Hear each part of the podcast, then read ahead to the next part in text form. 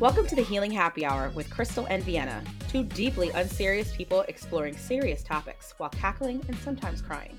Together, we're learning to push back against the trauma of being a human in the world today through ancient wisdom and practices, modern therapeutic techniques, and anything else that moves the needle towards healing. If you're also sick of tripping over your own bullshit, join us while we create a sanctuary for everyone who is ready to activate the magic in their life.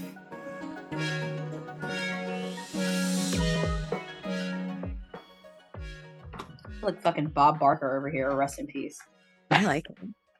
All right. Are we ready? Hi, baby. Two? We're we're ready. We're so ready. I can't believe that I can't believe that we made our first episode, let alone actually got our schedule together to, to make the second happen. I mean, two people with ADHD, five kids between us, Mhm.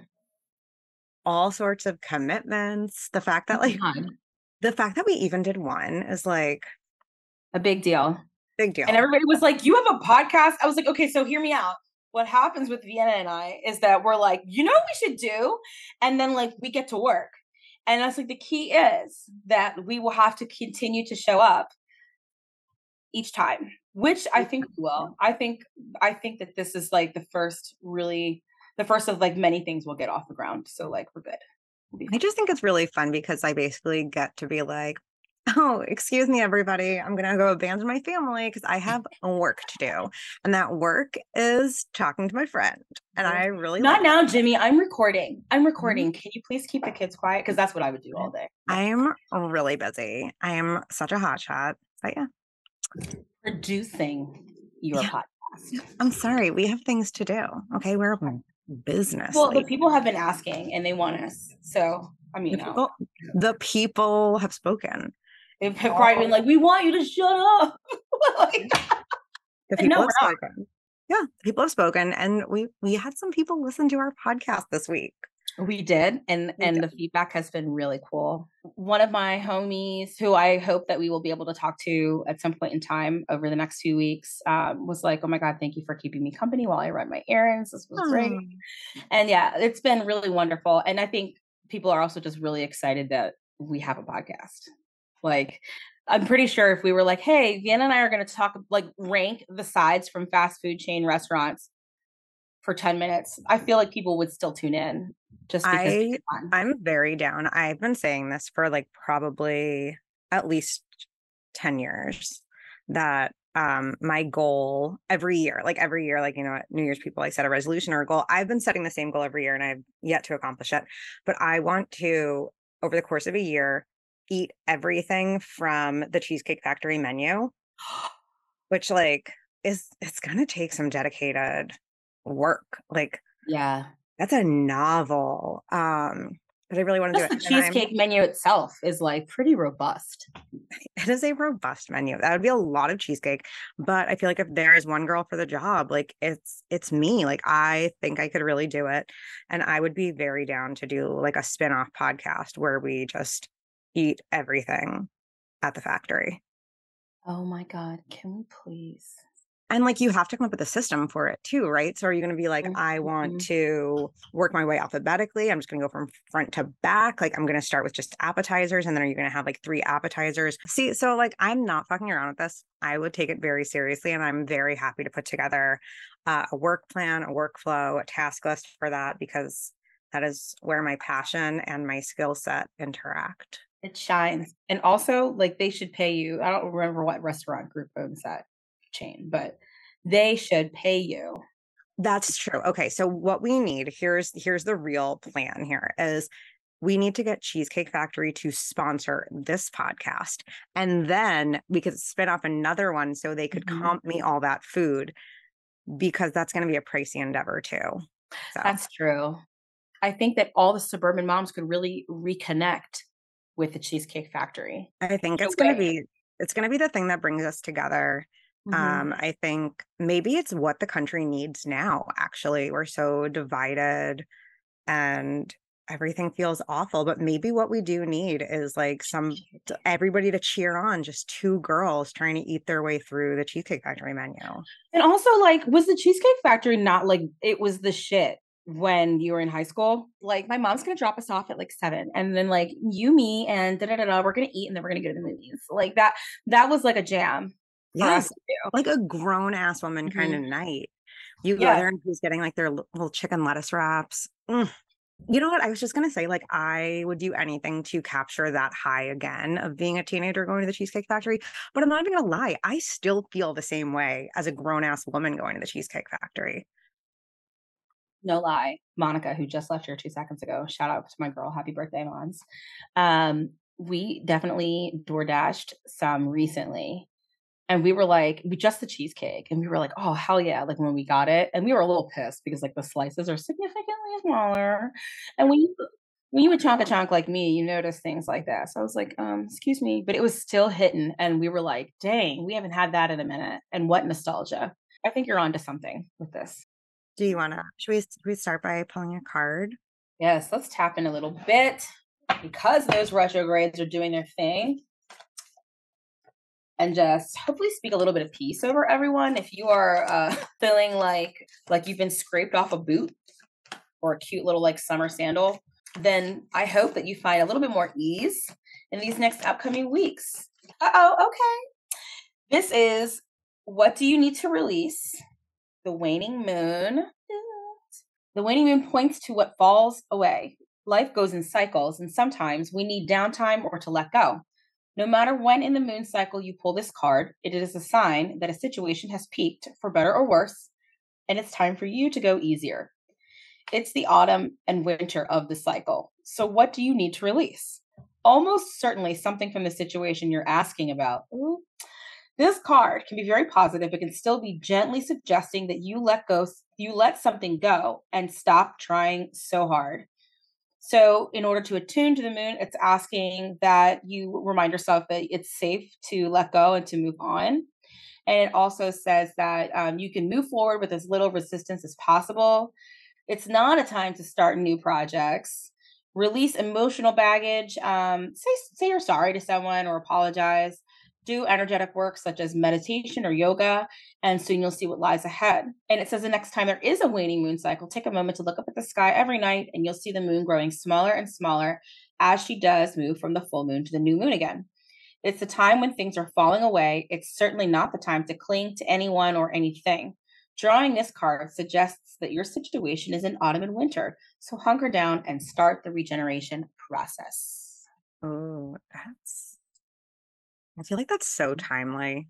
Mm-hmm. Like, like literally, like sit your ass down. Yeah, like this time of year too. I mean, I I think that also is really going to tie to what we're talking about today of just being present and connecting with yourself and the challenges of being present. I think a lot of that is probably in realizing, you know, what it is time to let go of the yes. the things we notice that come out of it once we actually are present. So, but we'll get into that. I'm sure. It always knows what we need. I tell you just to check in with you, where did you find healing this week? So if if you do follow me on Instagram, you know I had like a moment in the recent weeks where I just felt like super stressed again because of that tension.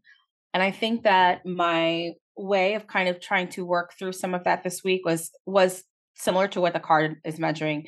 Take a beat, slow down a little bit. And I just I went to bed really early, early pretty much all nights this week, with the exception of the weekend. I like put myself to bed like a baby. And I tried to make a lot of intention around keeping my space really neat and trying to um just like maintain some physical peace. So like it, but in little steps because I feel like I've been really off. That's kind of what's been stressing me out.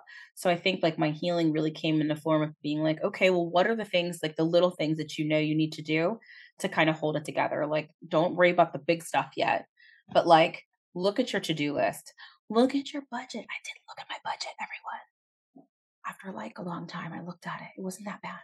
Um, so like little little starts. It was like a week of little starts. Like, hey, you should start going bed a little bit earlier. You should start moving your body a little bit more.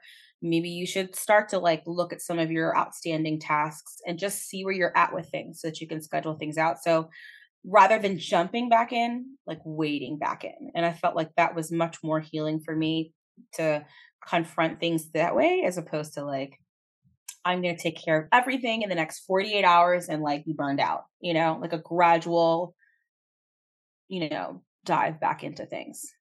Yeah. And I mean, that's so much more sustainable too, right? I mean, yeah. we often the thing where you're like, I'm going to do everything this week. And when it's things like making yourself meals and working out and doing laundry and keeping your house clean, the problem with those things is you have to keep doing them. So, like, even if you do them really, really good one week, you have to do them again mm-hmm. the next week.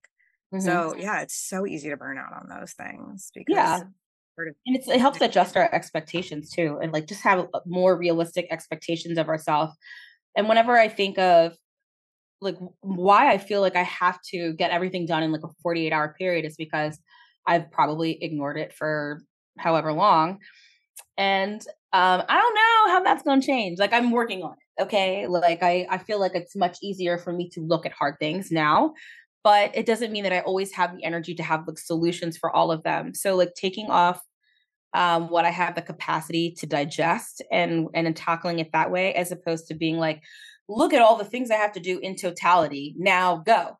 Like that's not effective for me. Yeah. seems much more manageable, I think. So just trying, just testing that out has been really kind of healing. I like mm-hmm. that. That's so good. Mm-hmm. I'm glad that you're feeling good about it and that you were able to feel some positivity that came out of that productivity. Yes. I don't like to praise productivity mm. generally because it's like down with capitalism bullshit. But um it is it is nice when you're able to at least put that into practice in your own life and your own home and you're not yeah. doing it for the sake of somebody else. You're able to find we have to do it. It's a better way to do it. Yeah. yeah. What about you, my friend? Is there anything that like you were like, oof, good shit. This is amazing. Yeah, well, you know, my baby had his sixth birthday yesterday. Um, I don't know where those six years went. Um, but just being able to like really intentionally verbalize celebrations of him and oh. like making him hear it, which he's, he, you know, he's another little Virgo like me, but he's already like, okay, can you stop? I don't want to hear it. But I made everybody go around the table and say like their favorite thing about him. And I just want mm. him to be comfortable hearing those things and like allowing them to go into his psyche. And, you know, as much as I adore my kids, the people in my life, it's hard for me to like really take a moment to say like i want to give you verbal praise right here. I want to celebrate you and and say it out loud. Like i'm sure i do it in my own way in silence but i've been trying to be more intentional about telling people the nice things you think about them uh-huh. and like don't let a nice thought go unsaid i've really tried to embrace that lately so it's just really that. fun to be like let's sit down and tell nate everything we love about him and why he's so wonderful yeah, definitely felt he like is a little cherub. First of all, oh. all the, all your little kids look like they're out of like a freaking Botticelli painting, but um, they're super super adorable, and they have this perfect face that's like very much like half Jimmy, half you, just cute as a button. Um, I love them, but it's I th- I like how what has been healing for you is to do something really beautiful for him because I feel like that's also you like doing it for your little self too in a way, you know, and just being like, I want to just tell you how much I love you. Like it's it's the sweetness. And even though he's like, Mom, stop. Like I know in many years, you know, that will really stick out to him. And he will really like think about that, you know, like deep down, like what are the things you keep in your bag to say to yourself when you feel like away? And he might be like, Oh, I remember this one birthday when everybody said these amazing things about me. And it might like lift him, you know, lift his spirits up. I hope so. I hope yeah. that like goes the kid toolbox at least. Is there anything else we want to bring up before diving into this week's topic? I do want to know why our inbox is dry. I want to know where is the tea that mm-hmm. we asked y'all to send in here. That is a really good point. I don't want to hear any excuses after this episode because let me tell you what, it's Labor Day weekend, and I know at least 5011 of y'all had a barbecue. Mhm. So where is the barbecue beef? Where is the family reunion beef? Mhm. Where is the um baby shower tea? Where Mhm. that stuff? Where's the Yeah. friend vacation drama? I I I'm really in the mood for a friend vacation blow up. Like I that's the one. It doesn't even have to be recent. If you have one in your past too that you know, I would I would take old old tea. That's fine. So anyway, send it in. Get it together. Because I love it. With that, should we dive into our topic for the week? Yes. We are going to drum roll please. Be talk about being present. Yeah.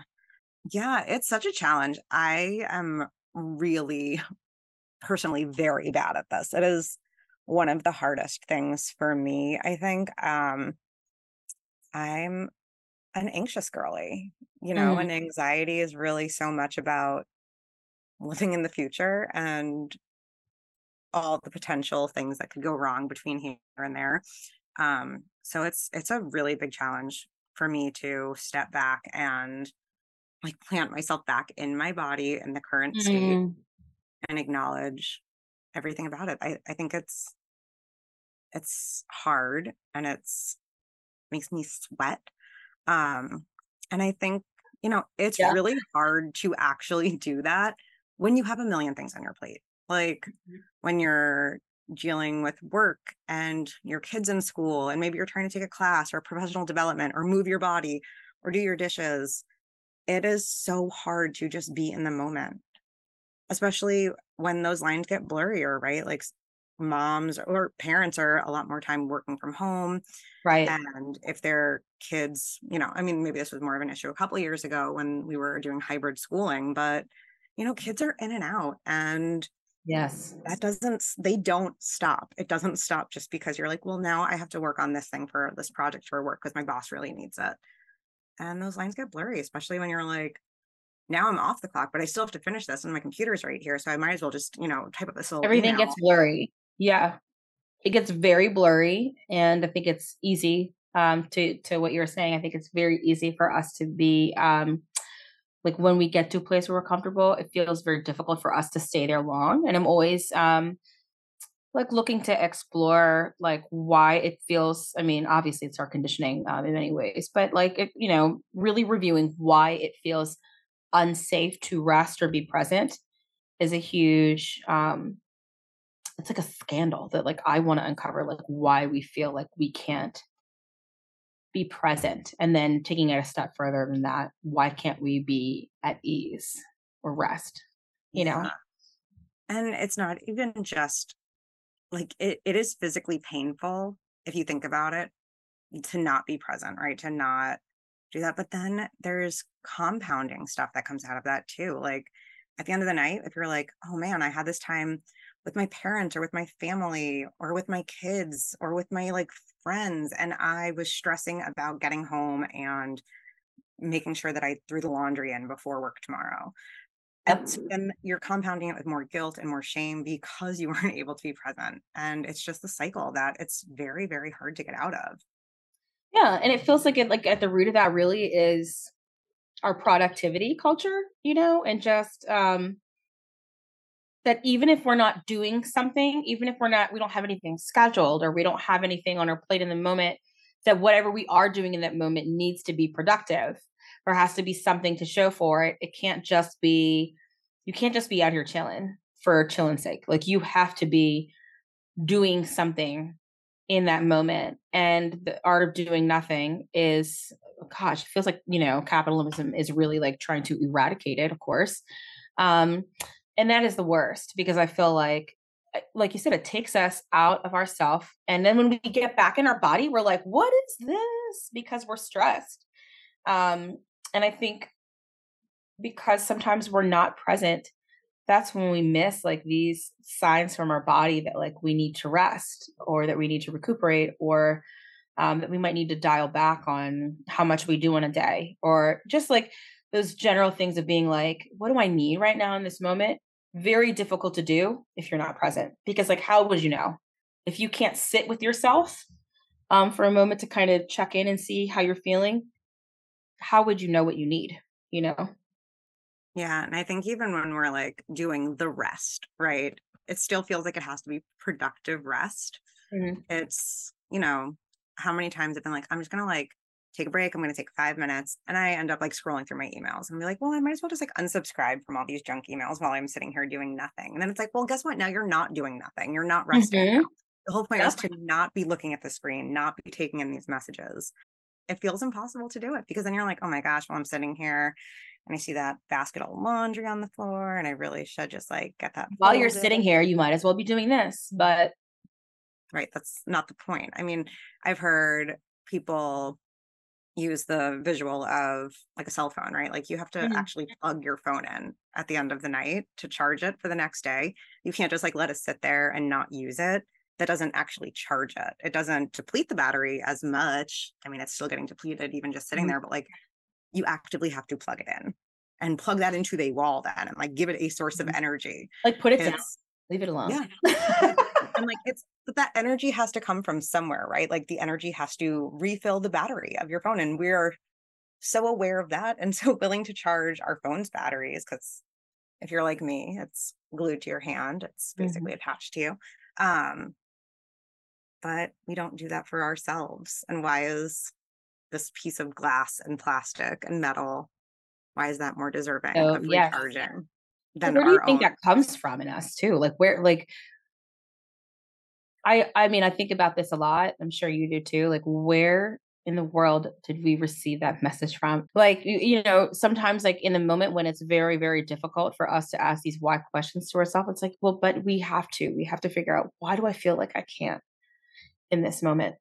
I think it comes from the same cl- the same place that showed us that um basic human maintenance of showering, of taking a bath, of moving our bodies and of getting enough rest been telling us that that's because we're women that's self-care. That's not self-care. That's basic hygiene. That's like human hygiene but like we've been trained to say yes. like oh my gosh no i'm gonna go wash my hair today. Like it's a you know what self-care? A hot bath. Yeah. like no girl, what? you should like we should be getting that on a regular and it's and it sucks to see how many of us do not get that regularly. Like a luxurious that like something that we should get all the time.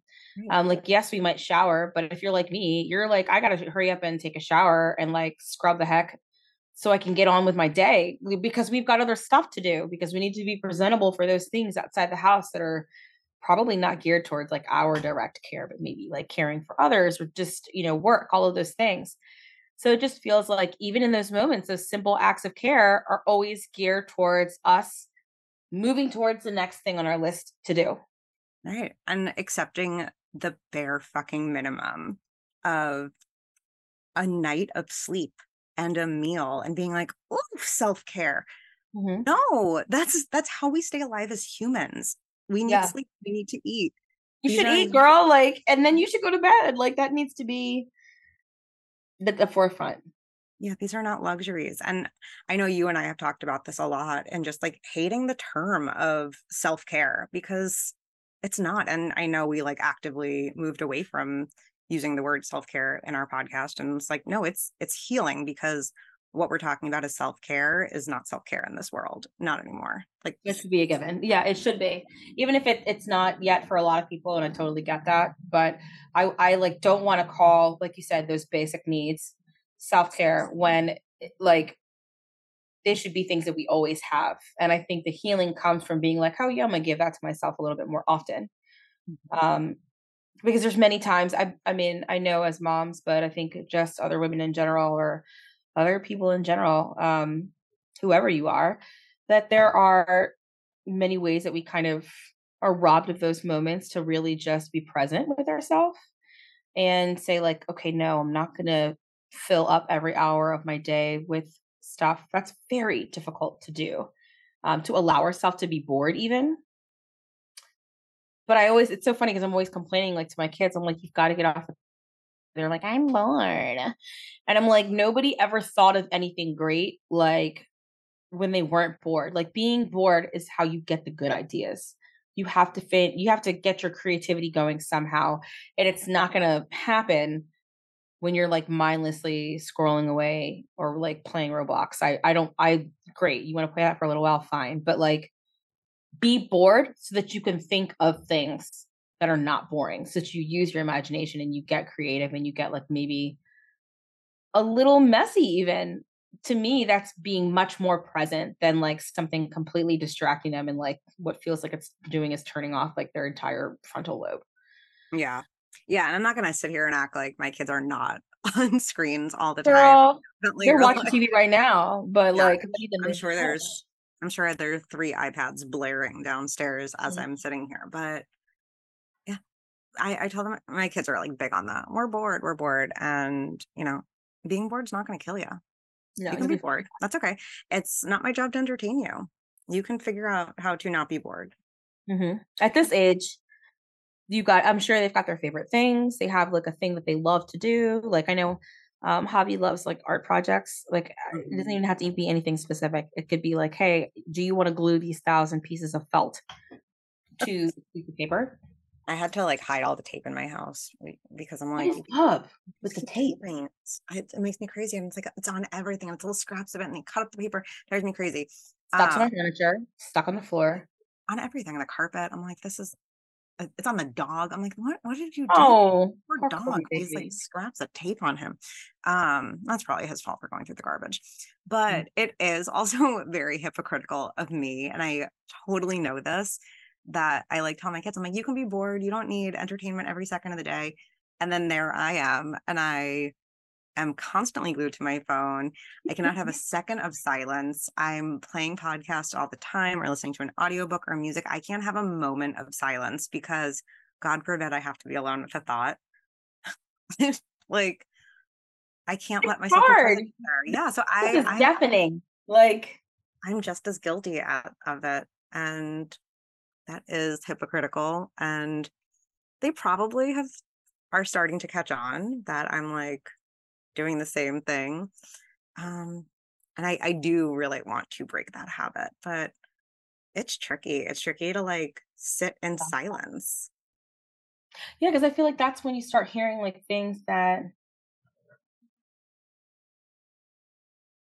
you don't really want to hear or when you yeah I, uncomfortable you I know? about this when i was uh i was doing some stand-up paddleboard yoga the other night and i mm-hmm. it was quiet that night. There was nobody else there. There was not even a current in the water. That water was like glass no birds. It was like silent. And all of a sudden i started hearing and i mean like not just like hearing it but like comprehending the bullshit i've been telling myself over and over. And i'm like ooh, when you have to face this without distractions, you really can start to see the cracks in there. And we get so stuck to our own narrative. And I think any threat to what we've been telling ourselves can beg for a little bit of distraction. It's like, oh no, no, I I don't know if I'm ready to start unraveling all this stuff because this is what I've been saying forever. It's amazing because we're we're saying like hey where does this come from and at, at the root of it is that discomfort with uh, like our truth maybe? Like is it like are we are we uncomfortable with our truth or are we uncomfortable with the fact that we don't know immediately what it is because we're always like heavily distracted? Like it's like what are the thing what how many things are we silencing? And why is it so uncomfortable? It's like squeezing something out of a tube. It just feels like too much all at once when it gets really quiet like that. And it's like opening a dam mm-hmm. because we mm-hmm. never allow ourselves to feel a lot of things. And it can let that being present, uh, if you're alone, that being present can feel uncomfortable. I remember during the during the worst parts of the pandemic, um, just feeling very like again that feeling of like I need to fill up all this time like from the moment we got up like I need to maintain the cleanliness of the house. I need to make sure the boys are entertained and have like a schedule. I can't like let them not have a schedule because things are too crazy right now and for everybody to continue to thrive in this crazy time I need to be packing the days full of stuff. But how am I going to do that? Because we don't live in a big house and we can't go anywhere. And we did, and it was just insane. And it was really because if I had to sit and be present, there were so many obviously uncomfortable and awful things going on that how could I possibly sit with that? It felt disgusting. But at some point in time, I had to let a lot of things go and just be present. And um, I think that we probably all experienced, um, or many of us might have experienced a moment during that time where we went from um, maybe like not liking the fact that we were inside so much to being like this is so great. Like yes. um and i and and not everybody got to experience it that way and, and i understand that but there was a point in time where i was like i don't really need to go anywhere because there i had done nothing but sit with myself for the last few months and it was nice to see a version that wasn't um the busy stressed out overworked version yeah, I I remember towards probably the you know mid to late 2021. So people were starting to get things a little more back to normal. People were just like done with the pandemic, even though it Mm, sure The pandemic was like, I'm not done with you, girl. Yeah. right? And I remember saying to my therapist, I was like, I am so anxious about having to start like normal life again because I feel like I wasted the pandemic everybody else learned a new skill they made bread they you know had a new project to show for it and i wasted it. I like i kept thinking like oh i'm going to learn italian. I'm going to get really jacked. I'm going to be really strong and i i wasted all this time and that is such a like well there is your capitalist culture right there that it's like you survived a pandemic Yeah. and like also let me say taking care of other people. I had a baby in that time. Like that could have been my pandemic project, growing a human life, A baby, a literal baby. like a whole ass baby. But no, I still came out of it and was like, oh God, what a what a waste of my time. I bought a house. We moved. Girl. Like like I, like there were things that were done, but because there was no cert- certificate at the end of the day to show for it, I was like, I wasted this. And how sick is that? That you're like, we've been trying to survive the past and literally, years. like, it's like, hey, you were just living your life. and that's not enough somehow. Mm-hmm. And I, I think, you know, that's something else that happens when you're not present. You're always living in the future because right now where we are is not enough. But I think the thing that we've all learned is that it'll never be enough. There's always going to be another certificate, another skill. There's always something to do. And when we get to that, when we grab that ring, guess what? There's still something else on the other side of it. And it's not going to be enough either.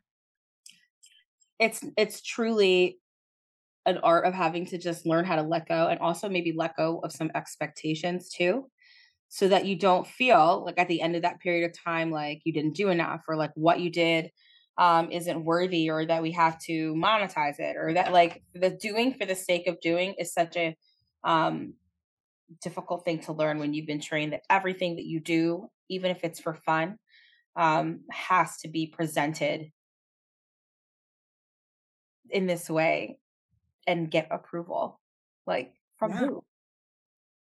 It's that's that's tough. I'm still learning that. And I think that's part of the lesson too of like where does this where does this teaching, where is this messaging coming from? Well, who's profiting off of it, right? Who's making money?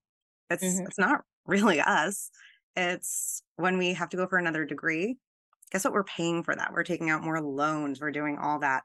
When you have to get another job, Mhm. who's profiting? It's it's all management. I mean, it, it's never us because if we could truly be content where we are right now, in this exact moment, there's no money to be made from that. And I mean, even on like a very small scale, I was going through my email inbox. Every email was like, cozy fall sweaters, pumpkin this. Have you started thinking about Christmas shopping yet? Book your holiday trips. And I was like, it is going to be 92 degrees this week. It is so hot. We still have weeks until it's officially autumn. yep But Home Goods has all the pumpkins out, girl. All the pumpkins are out in Home Goods, Target, TJ Maxx, all the stores. Okay. Yeah. Like, like capitalism is really popping off with those adorable little pumpkins.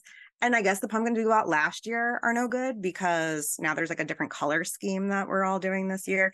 I mean, it's just wild. And it's it's never enough. There's no yeah. you can't ever check the box and say like I did it. I accomplished everything I wanted to and and I'm good right here because there's going to be another email that tells you, "Oh my gosh, you you got to do this one too though." It is very humbling to realize that I cannot in fact buy whatever the fuck I want. Okay? Um and I think that especially in the last few months given everything like all the transition um of my life I was like, damn, I can't do anything. Like, I can't, I can't go to the mall and spend this money like I want to spend it. No, I cannot. Um, because you have a whole different life now. It's a totally different lifestyle.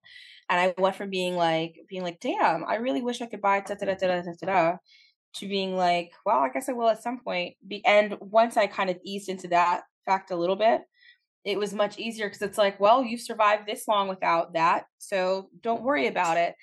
And it is amazing how like want, the want for like um for material things ties so perfectly with that not being present. Because like again, if you're busy buying all these things, if you're trying to um keep up like life on on a very aesthetic level, um, then a lot of you you're missing a lot of the day to day things that also just make life very, very beautiful. And I don't want to like overgeneralize, but like a lot of us will miss the things that make day to day life because they are not things that we can purchase. Um, but I, but I really do think that we have to learn how to like get very uncomfortable. There's a middle part there where we have to be okay with, um, less, doing less, having less, saying less, even. I think that in a lot of cases too, you know, my I love to buy stuff. Yeah. I love to shop. I love to spend money. I don't have all that money to buy my way out of all this anxiety I had. Okay. I would have to be Jeffrey Bezos to be able to like adequately shop Definitely. my way out. And you know what? I'm going to guess it's not actually even enough because it's it doesn't actually solve anything. Um and and a lot of the time, all that shopping, all that spending, it only leads to more anxiety than when you're like, "Ooh, I have to look at this budget," or like, "I have no more room in my house for one more thing," and that's going to cause more anxiety. Now I have to find somewhere to put this stuff. That's the worst. Um.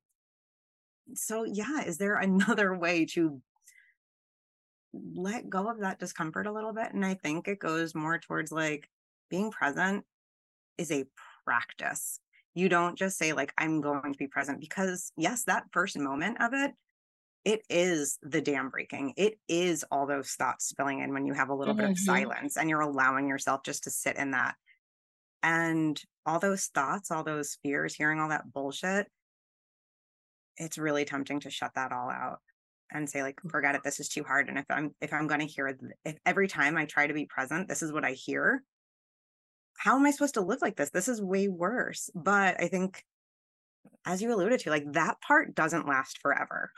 That's the worst part of it. That is the most tense part of it is when that dam breaks and you and all the things that you've been not wanting to sit around and hear in yourself um, really become most prominent.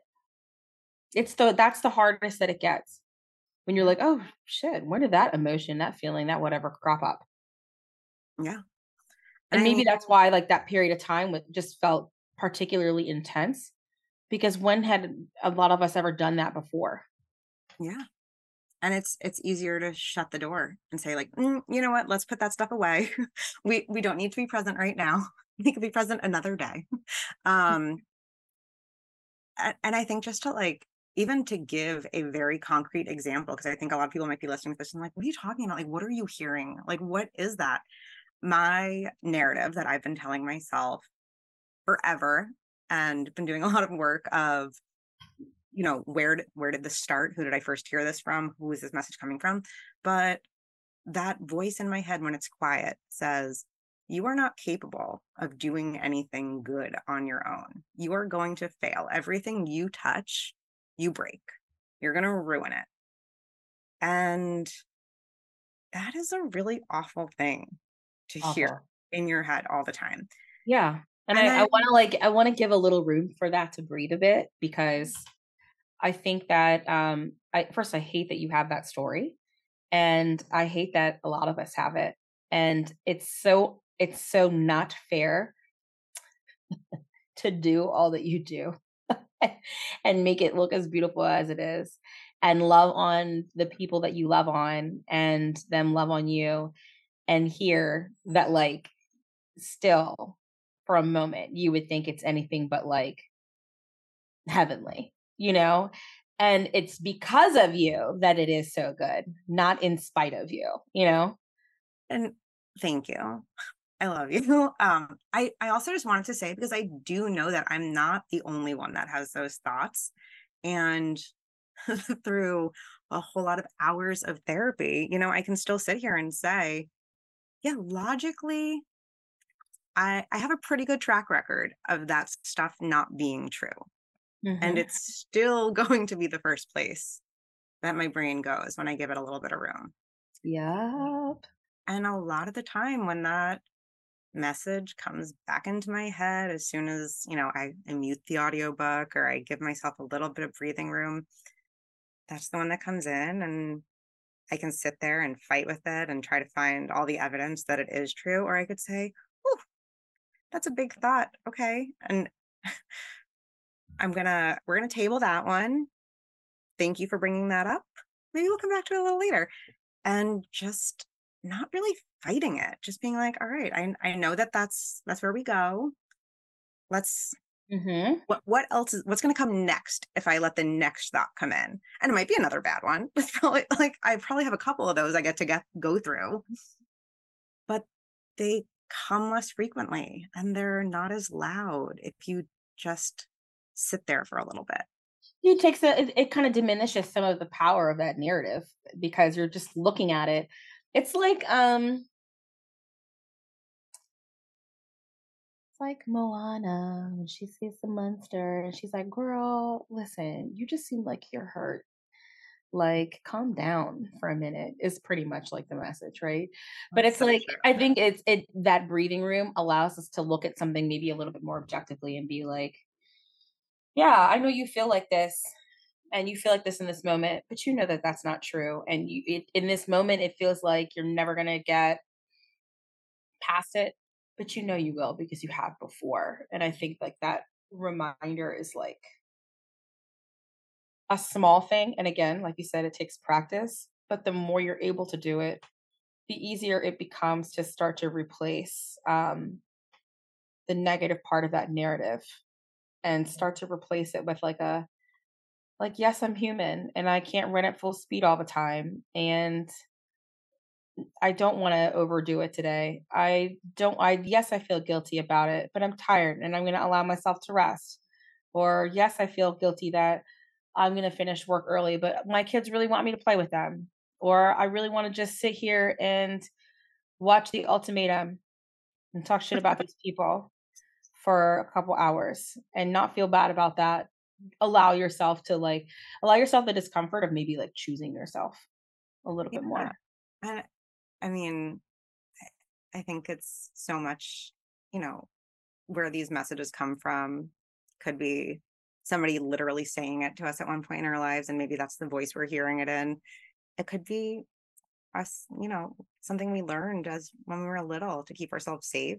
Um, but I think when you're present and you don't just immediately slam the door shut as soon as those scary thoughts come in, it's kind of like turning the light on and thinking that, like, oh, I thought I saw that really scary monster sitting in the corner of my room. But when I turned the light on and I could look at it, it was, you know, just the way my coat was folded and it was a hat and I can see the shape of it and it's not nearly mm-hmm. as scary when you can look at it in the light and touch it. Oh, you. Yeah. yeah. And be like, oh, that was really silly of me. Gosh, I'm I'm such a silly little bitch. You know? Right. I mean, silly bitch. Did I have I told you the comforter story? No. Okay. This was like peak depression. Um during during the pandemic and so we needed a new comforter we had had this comforter it went from maryland to california and back again and had seen two kids two dogs like two people like two like adult humans and we really need one i'm not gonna lie because i was smoking a j in my room one day dropped ash on the bedspread and I was like, all right, girl, like now you like you have to buy it because like you wanted to get high in your bedroom. Um, and you burned a hole in your comforter. So like you need to go to Target. And I I hate going to the store, less so now, because like I, I do love me some Target, but I hated going to the store, especially at the height of the pandemic. Um, and I had to go in there and pick a comforter, but I had this really awful sense of dread all the time about everything. I felt like this the house needed to be clean all the time, but I couldn't, I didn't have the energy to clean it. I was just in full on depression and anxiety mode all the time. Um, I was convinced that like we were all gonna die. And like it was just awful. I was in such a bad place.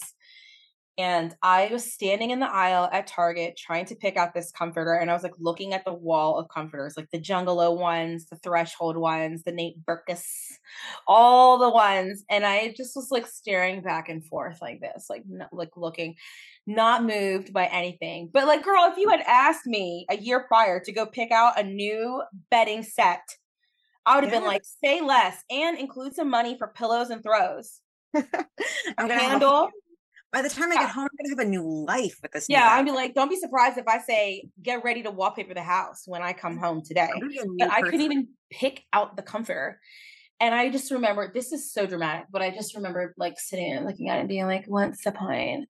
Are we even gonna be here in a year anyway? Like that, I was like, why even pick out a new comforter? And I was telling my therapist this, God bless her. And like she really had to like help me reel that in the amount of dread that I felt because I was living not only in the future, but this version of the future that was absolutely horrible, devoid of any joy, and like, you know, just a, a wreck. I could not find the hope or the joy in anything. And, it, and that was like the saddest for me. Um, and thinking that like I had to maintain my house as I did before, like in these unprecedented times. And she was like, What's going to happen if someone walks in your house right now? And I was like, it's gonna be messy. And she's like, okay, well, what do they say? They, I was like, they were gonna say that I am messy. Mm-hmm. And she's like, all right. And like, why? Like, we're in the middle of a pandemic. Like, why would that bother you?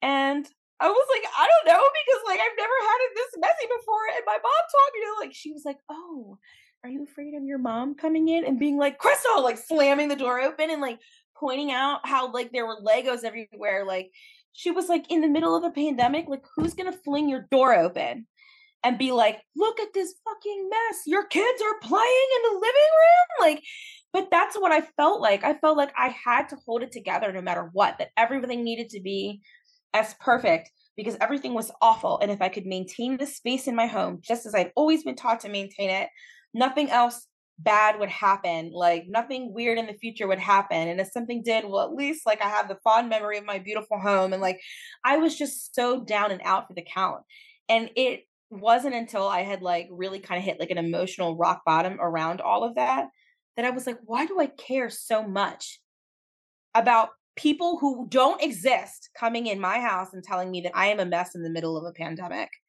And it was like it took a little time but after I got very comfortable with the idea that these people did not exist, because they do not, I was able to really, again, like start to relax into the like the good part of um of that time frame, which was having to be present all the time with the kids, talking to myself, asking what I need, what they needed, what do they really need? Not like a clean house, but maybe just to like sit and watch six Disney movies in a day instead.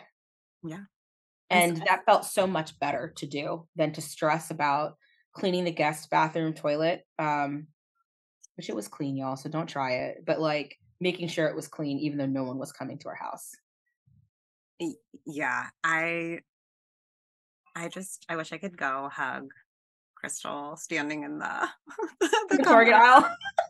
and down. I mean, yeah, I mean we get so far ahead of ourselves and it's like, but what what about that crystal in that moment who deserved to go home and wrap herself and hide maybe from her perceived as messy home. She deserved a comfortable blanket in that moment. And, and she did buy one. I did not, I didn't get one that day, but I did go back a couple weeks later and buy one. Did you like have to hype yourself up to go back or were you just so ready at that point? Like what did it feel like when you actually were able to buy it?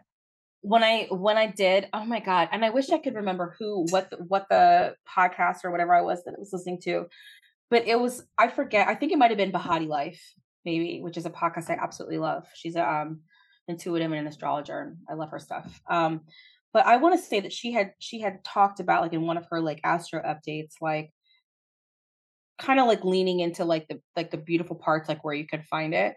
And I think that once I had started to put that in, even in a small capacity in my daily practice, it got much better. And I think that the reason why, like when I went back a few weeks later, it, it was so much easier to was because instead of looking at the wall of comforters and being like, what's the point? Like we're all going to hell in a handbasket.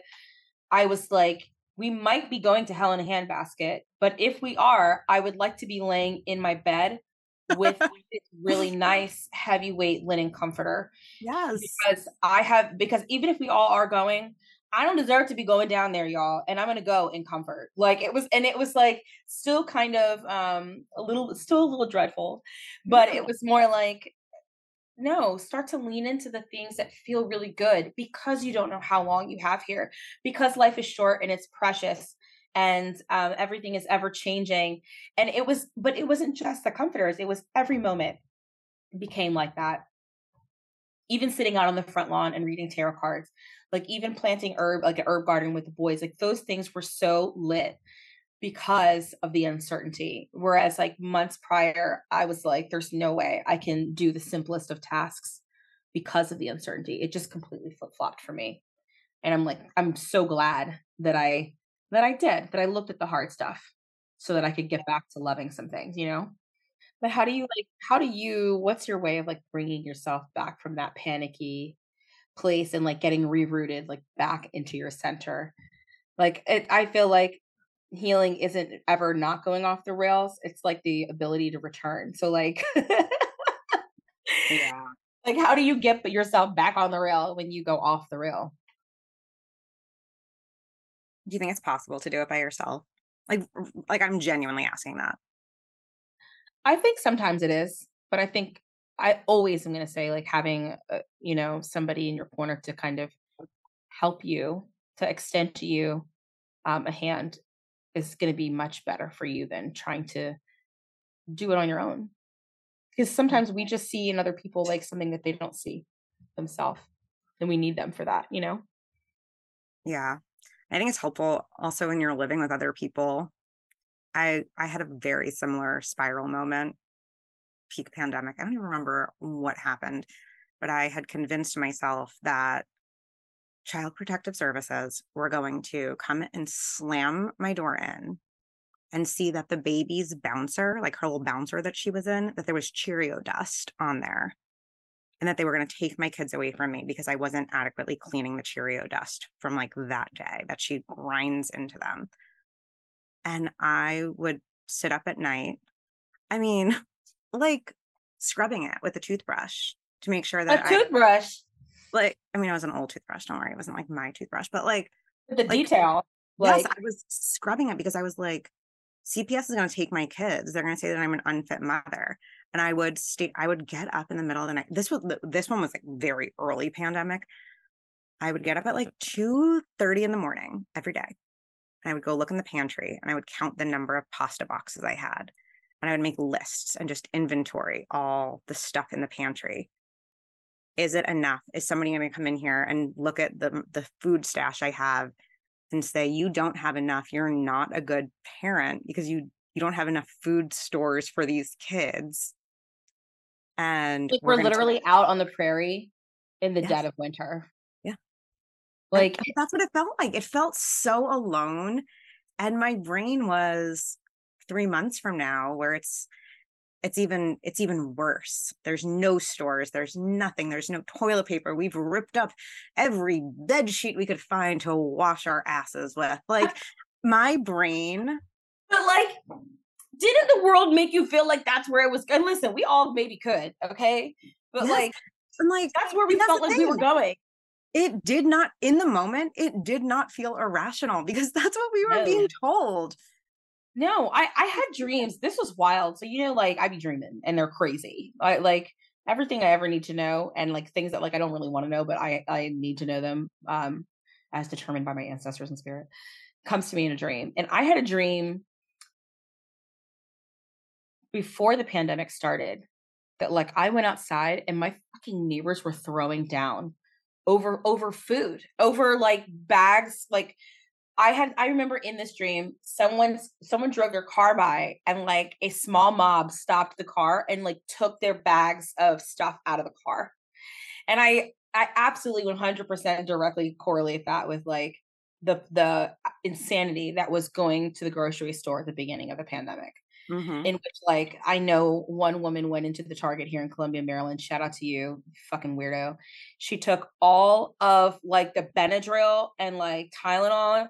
She literally just like took her arm and put all that shit in her cart, like every bottle that they had. Yeah.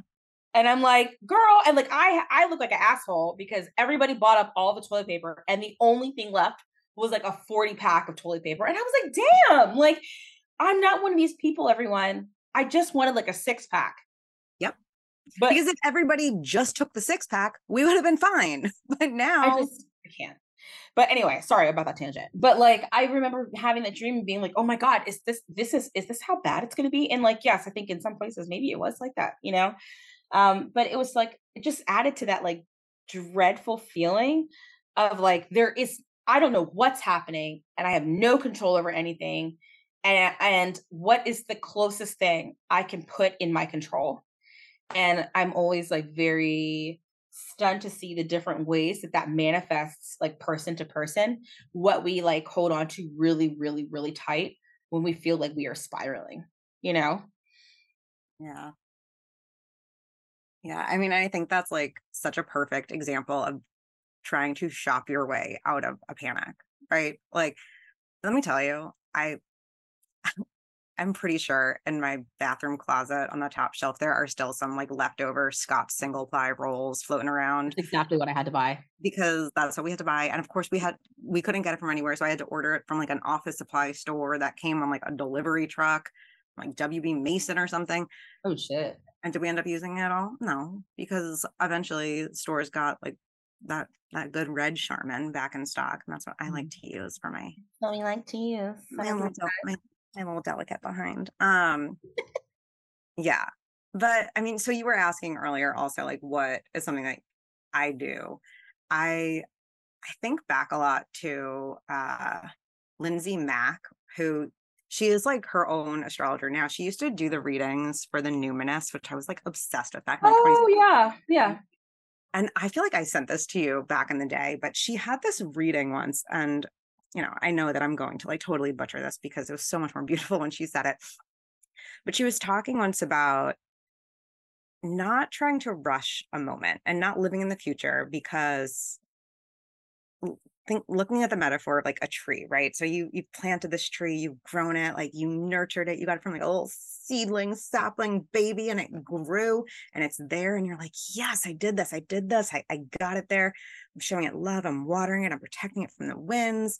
And then there's the tree, and there's branches on the tree now, and you're like, yes, mm-hmm. like I, I got those branches there. And and then the it's flowering, right? Like, and you see like a little bud of the fruit. Ooh.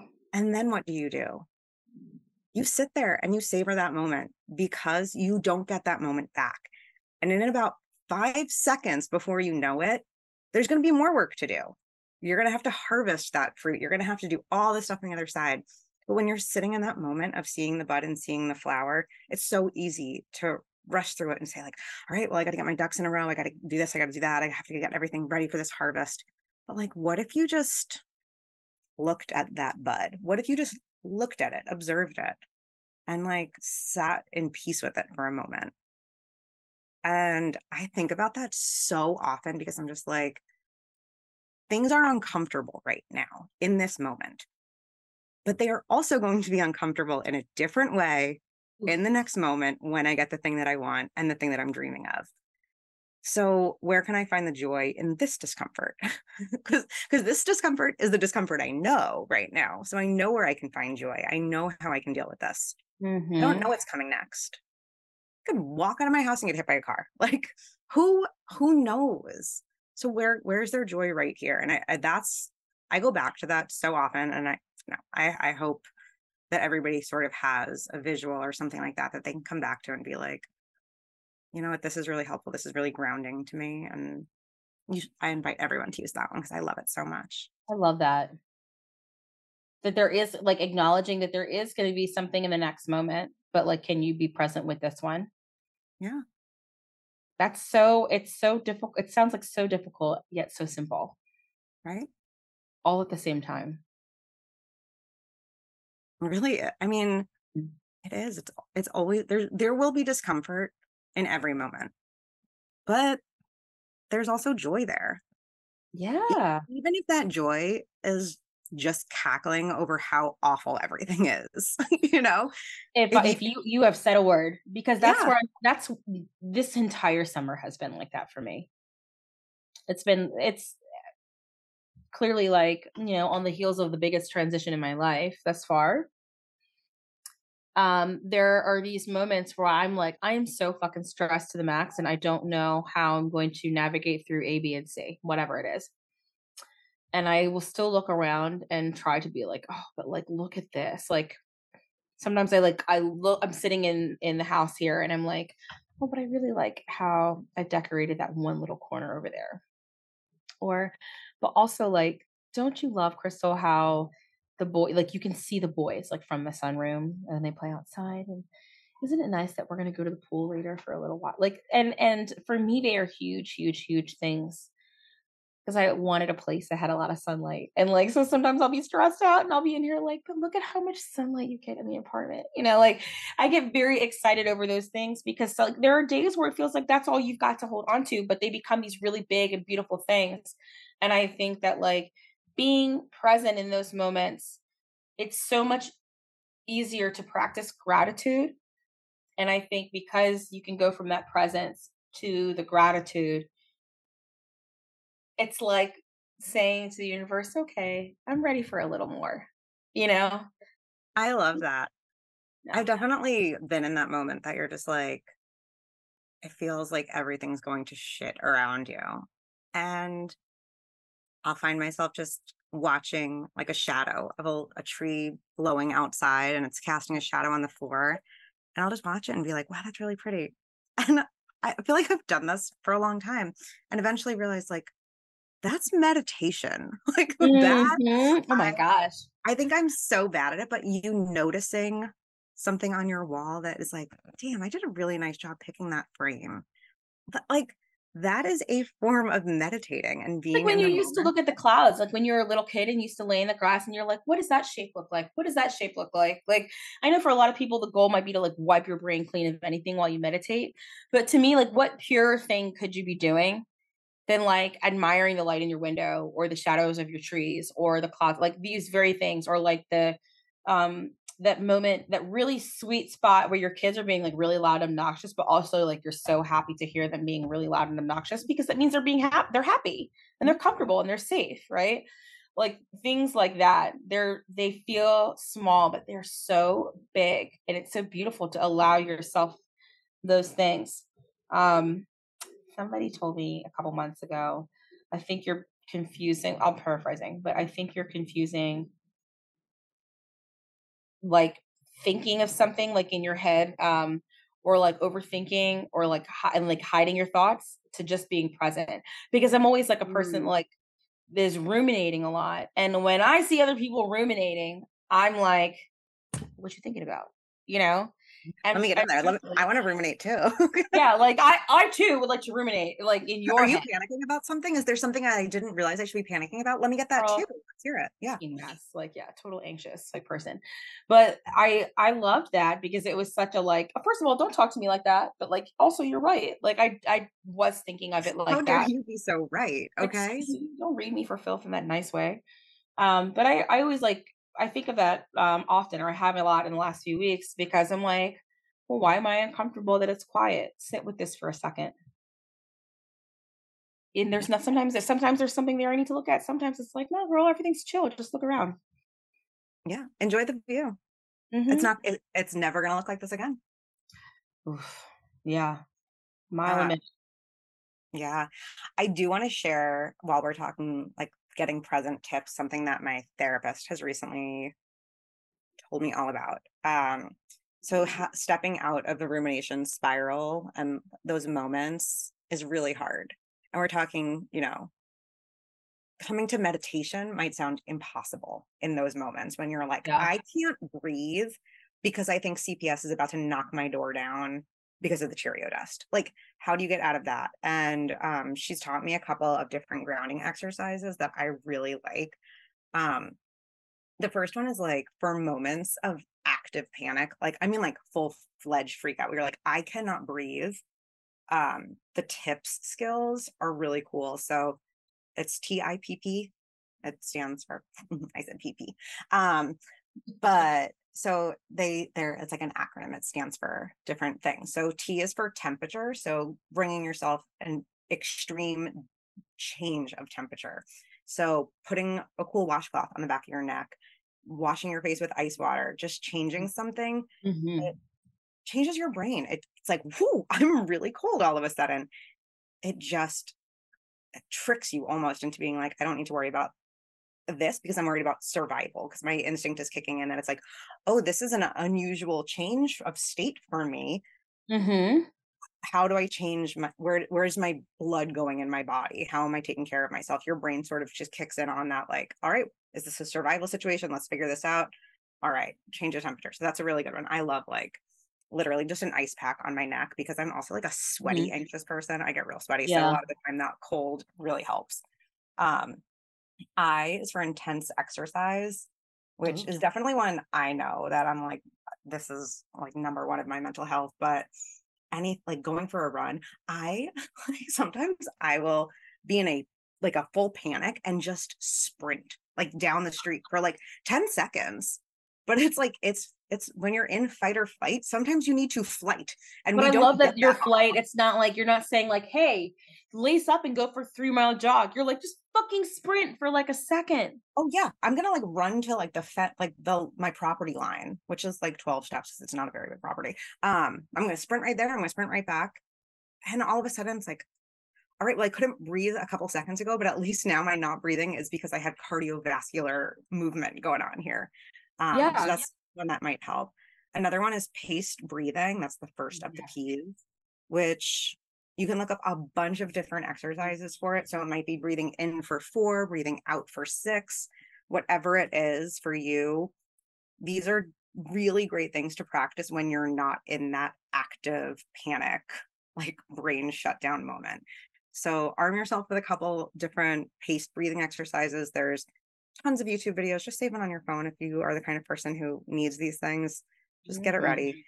Mm-hmm. And then the last one is paired muscle relaxation. So, really similar with breathing. You might breathe in and squeeze your fist really tight. And then as you exhale, just release the tension there. You have a lot of tension in your body when you're in that anxious state, whether you're mm-hmm. aware of it or not. So, the action of squeezing really tight and then intentionally releasing it actually releases a lot of that stored anxiety that you're having anyway. So it's really helpful. Those are, um, yeah, those are the TIPP skills. Um, and that's another one that's too like you might want to share that with another person. Yeah, seriously, because, because I cannot do them on my own when I'm in that brain space.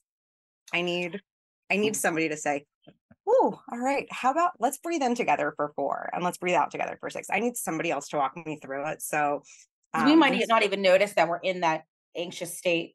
No. Like we're we're in it, we're in it, but we're we're not like necessarily observing ourselves having this moment. And so it is nice when someone's like like I always appreciate if I am around somebody and I'm in that state, if they like just take my hand and they're like, hey, and they get like eye contact with me, it kind of breaks the like the anxious thoughts for me and allows me to tune in a bit. And that's like I feel like a, the perfect way to be like, why don't we like take a couple breaths together?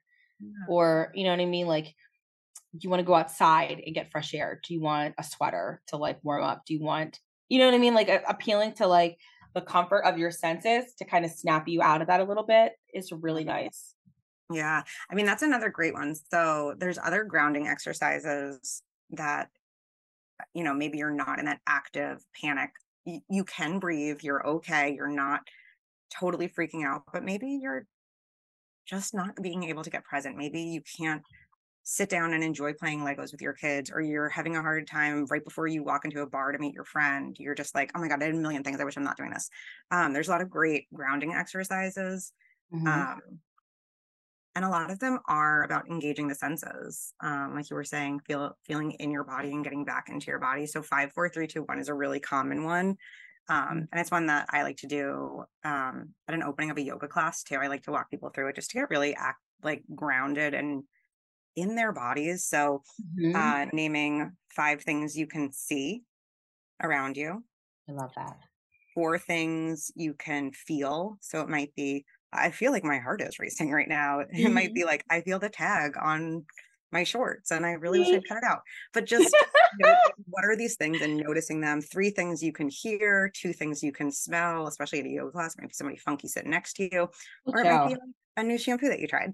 Um, and then lastly, one thing you can taste for me, that's usually coffee that was left over in my mouth, um, or like my toothpaste.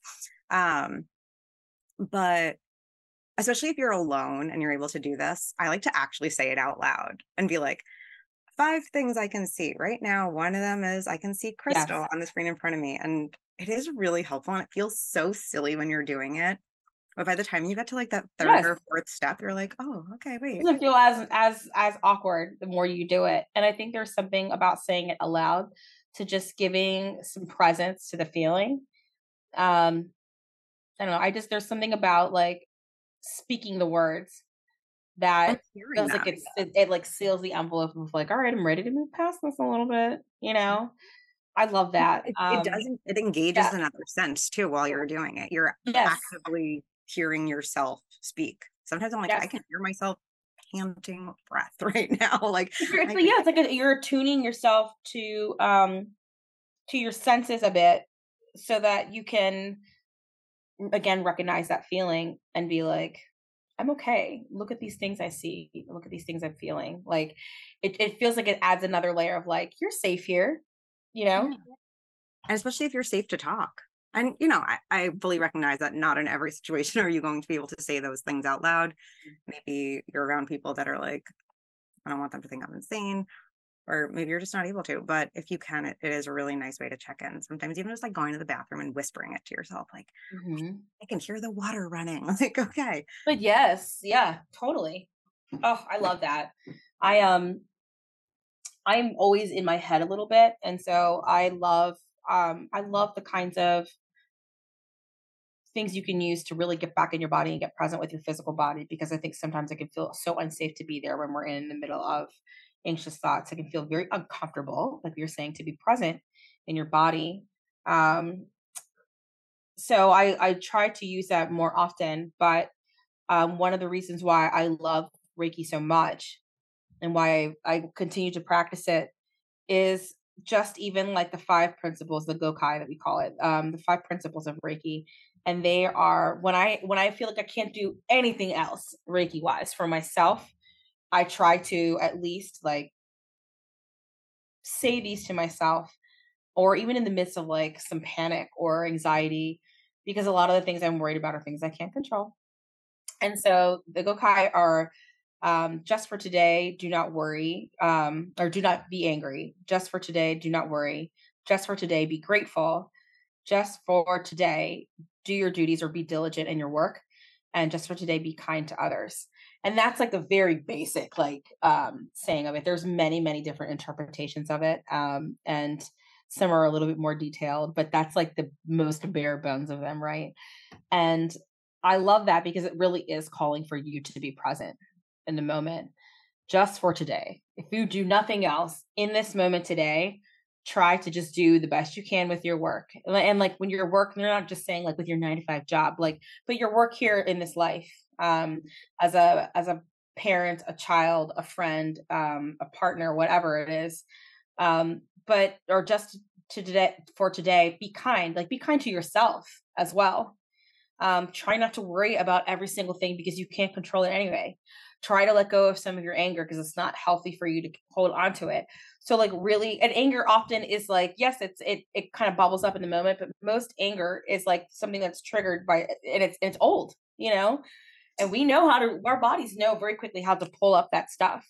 Um, but also saying like, hey, yeah, you can you can not like that, but like being angry in this moment isn't really serving you the way you want. So just for today, like can you put that aside so that you can do A, B, and C? Like those principles always bring me back to like a really beautiful baseline. And not where everything is perfect, but for the moment, if I am like spiraling or I am feeling some discomfort around some changes or whatever, and I'm worried about how things are going to play out in the future, just for today, I'm only going to do what I can do in this very moment. And like sometimes it'll be just for the minute. Yeah, I was going to say sometimes a day can feel real yeah. big. Yeah. But what if it's just for the next five minutes? what if it's just for right, mm-hmm. right freaking now? Just for the next 10 minutes, don't pop off. Yeah. What That's if I can do one more inhale and exhale? And then yeah. start again. Try again in the next inhale and work it out like that. Because like sometimes we are like hanging on here by a thread, and a day, like you said, a day feels forever. You know. I think another one also that it sounds so silly and it's such a practical thing, but like dress appropriately. I I've been thinking about this so much with back to school shopping and everything and thinking about when I was a little kid, or not a little kid, but like a teenager and I would be taken by all those sweaters and corduroys and jeans and boots. And I would be out there sweating my ass off in a 90 degree nightmare. Yup. It would be like mid September, 90 degrees out. And I would be sweating there at the bus stop because I insisted that, well, no, these are my new school clothes. These are my fall clothes. I need to wear them. And it's really silly, but I think dressing appropriately for the season that you're in instead of like, well, they told me to do my fall shopping. I did my fall shopping. Here I am. And I, I think we also do this with clothes that do not fit our current bodies, which is a whole can of worms. Hey. And I know there's a lot there, but wearing things that are too big or too small or buying things intentionally a size too small. No, nope. Because that's where we hope to be at some point. You're literally shopping for your future self who does not exist yet, may never exist. We don't know. We don't know what the future holds, but that thing that you're buying that's really beautiful and it it it makes you feel great. It's going to make you feel even better if it fit your current body.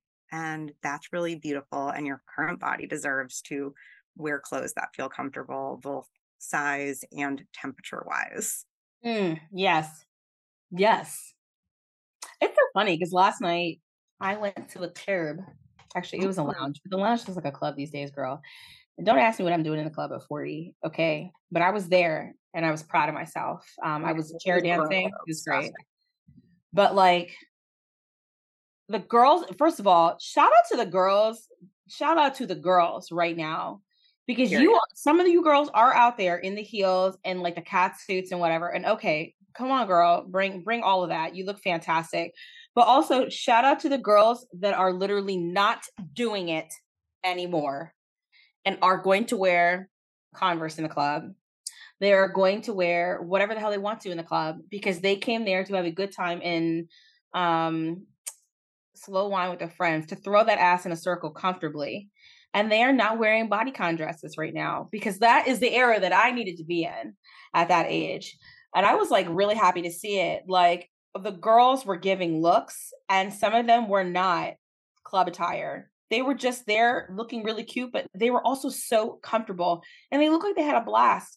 It took nothing away nothing away from like how good they looked and the fun that they were clearly having. And it just really affirmed me in that moment that I wore flat sandals to the club because I do not care.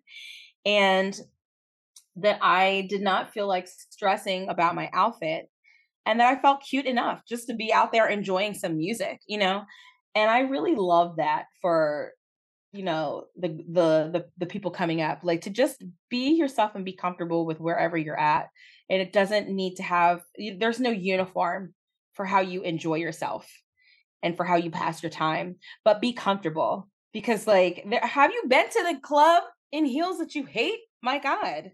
Never. yes, I mean, I I was definitely of the era of dressing like you were going directly from like a receptionist interview to Oh the club. It was You like had like the menswear, like the off like the office it, it was it was looks. business business bodycon casual with a statement necklace, a sock bun, like dressed. platform heel, and like yeah, that's that's what we were doing. And it did not look good in the club or in the workplace, but um we were all going to do it and we were all going to be uncomfortable. And for whose sake was that? I don't know. Yeah.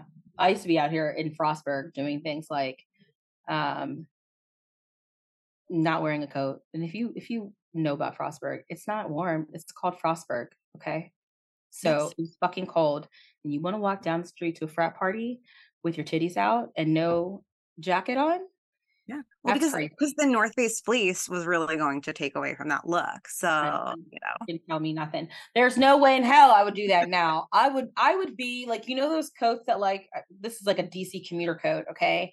That floor length North North Face like quilted bubble.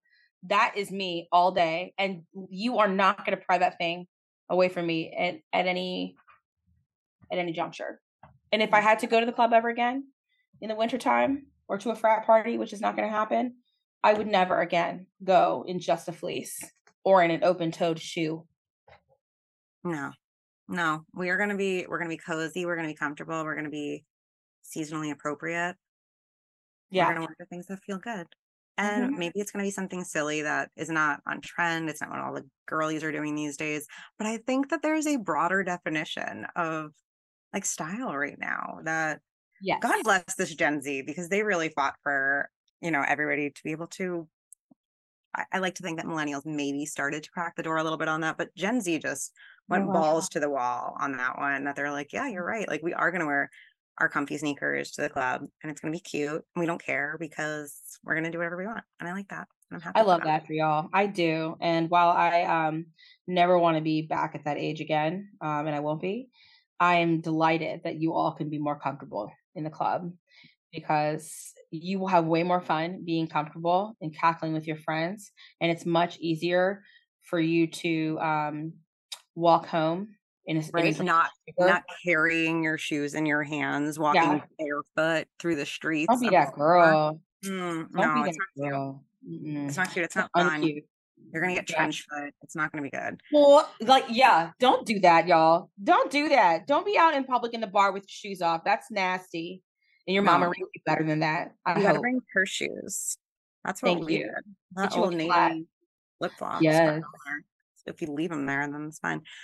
I I think um it is very telling how much a lot of these recommendations of everything we have come up with of how to become more present is really just about noticing and being aware and like checking in with Mhm. your body you know checking in temperature wise but like also listening to, are you are you hungry what do you need to eat maybe like Are you tired? Do you need a nap today?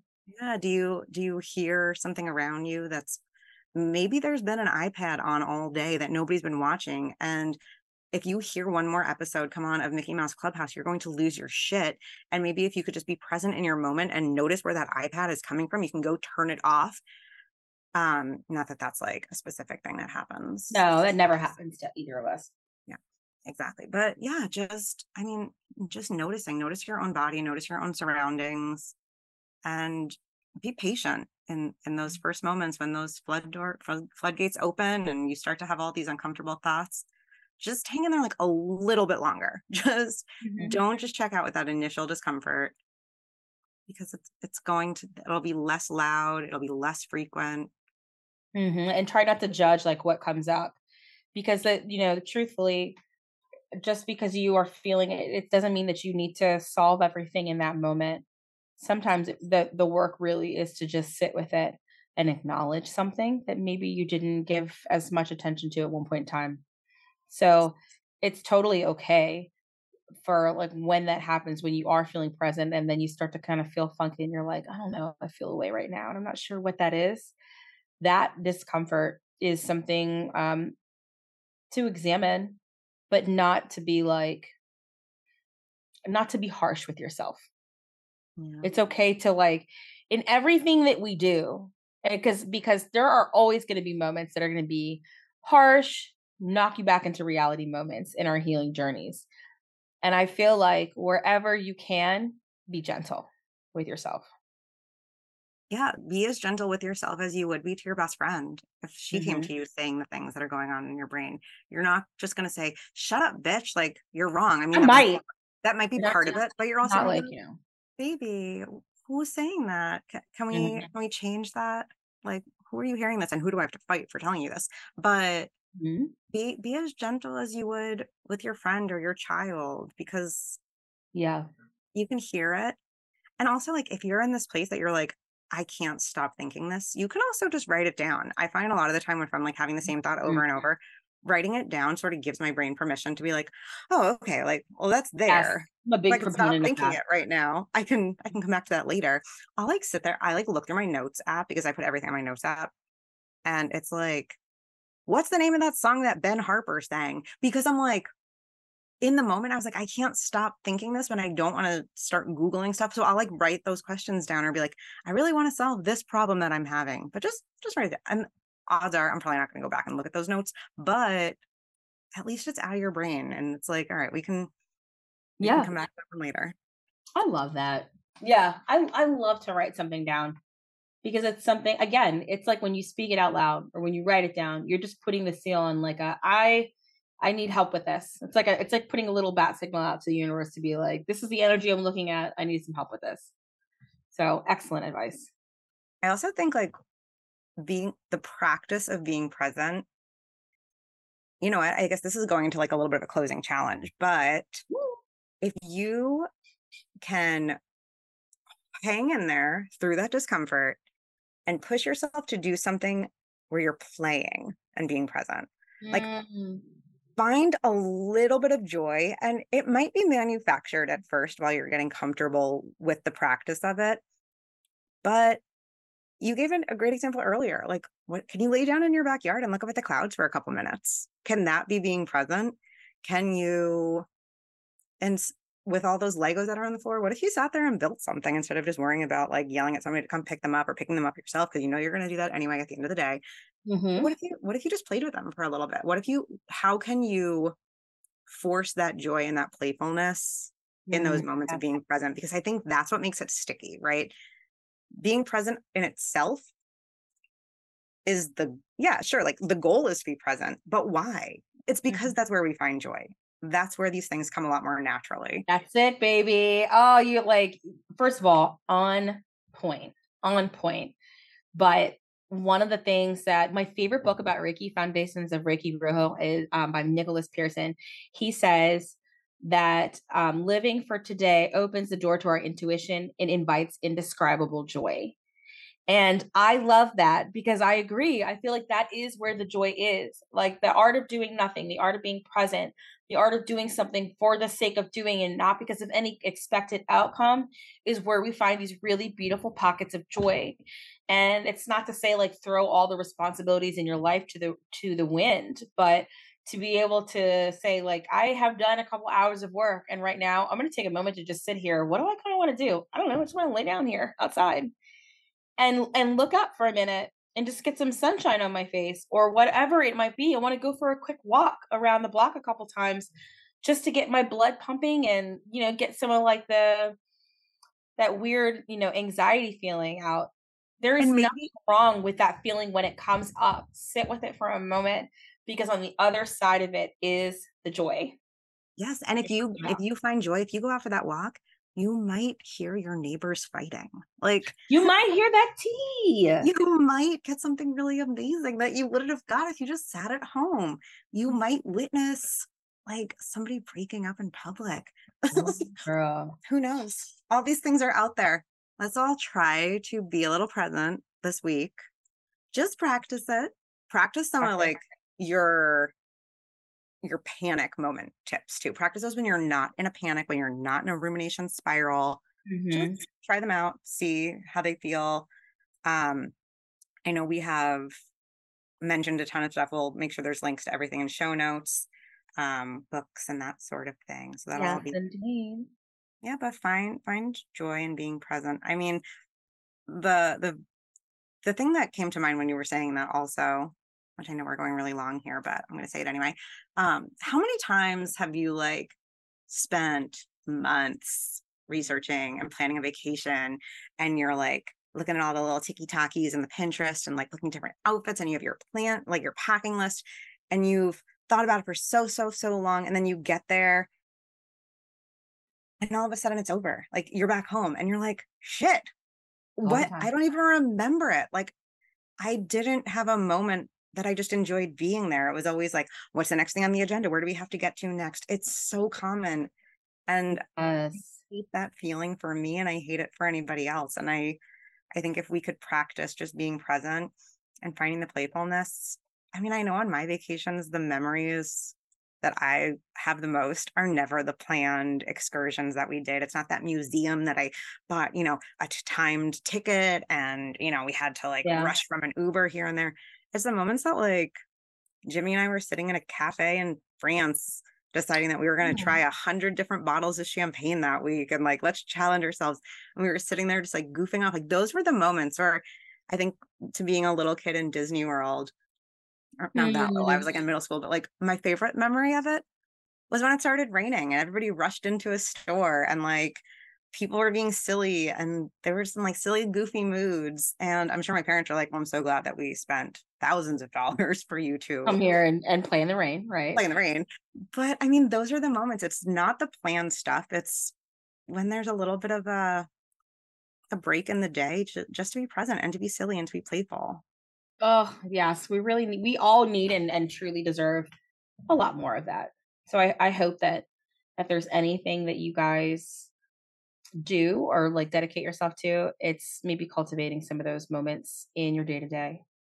Yes. And if you have those moments, I don't wish for you to like immediately reach for your phone to, you know, take a picture of it. But if you are in that moment and you do end up taking a picture and posting it, please tag us because we want to see it when you have those beautiful, joyful, playful moments. It could be at the end of it after you've had it and you've been like, all right, we're good.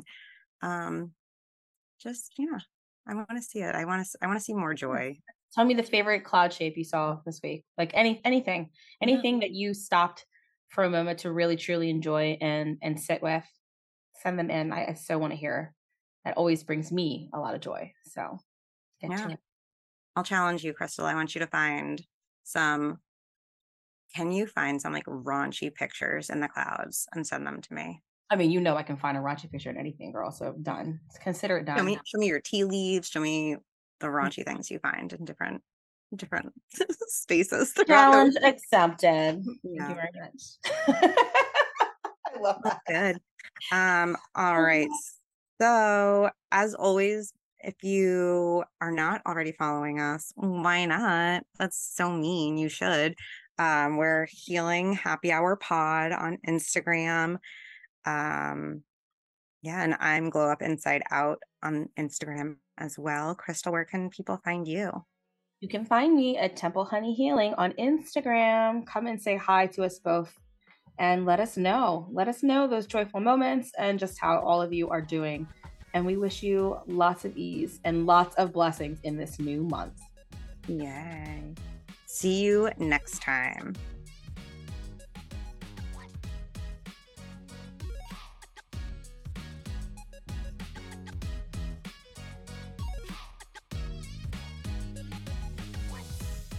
Thanks so much for hanging out with us at the Healing Happy Hour.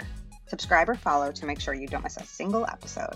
We're dropping wisdom and foolishness every Thursday, and we want you here with us. See you next week.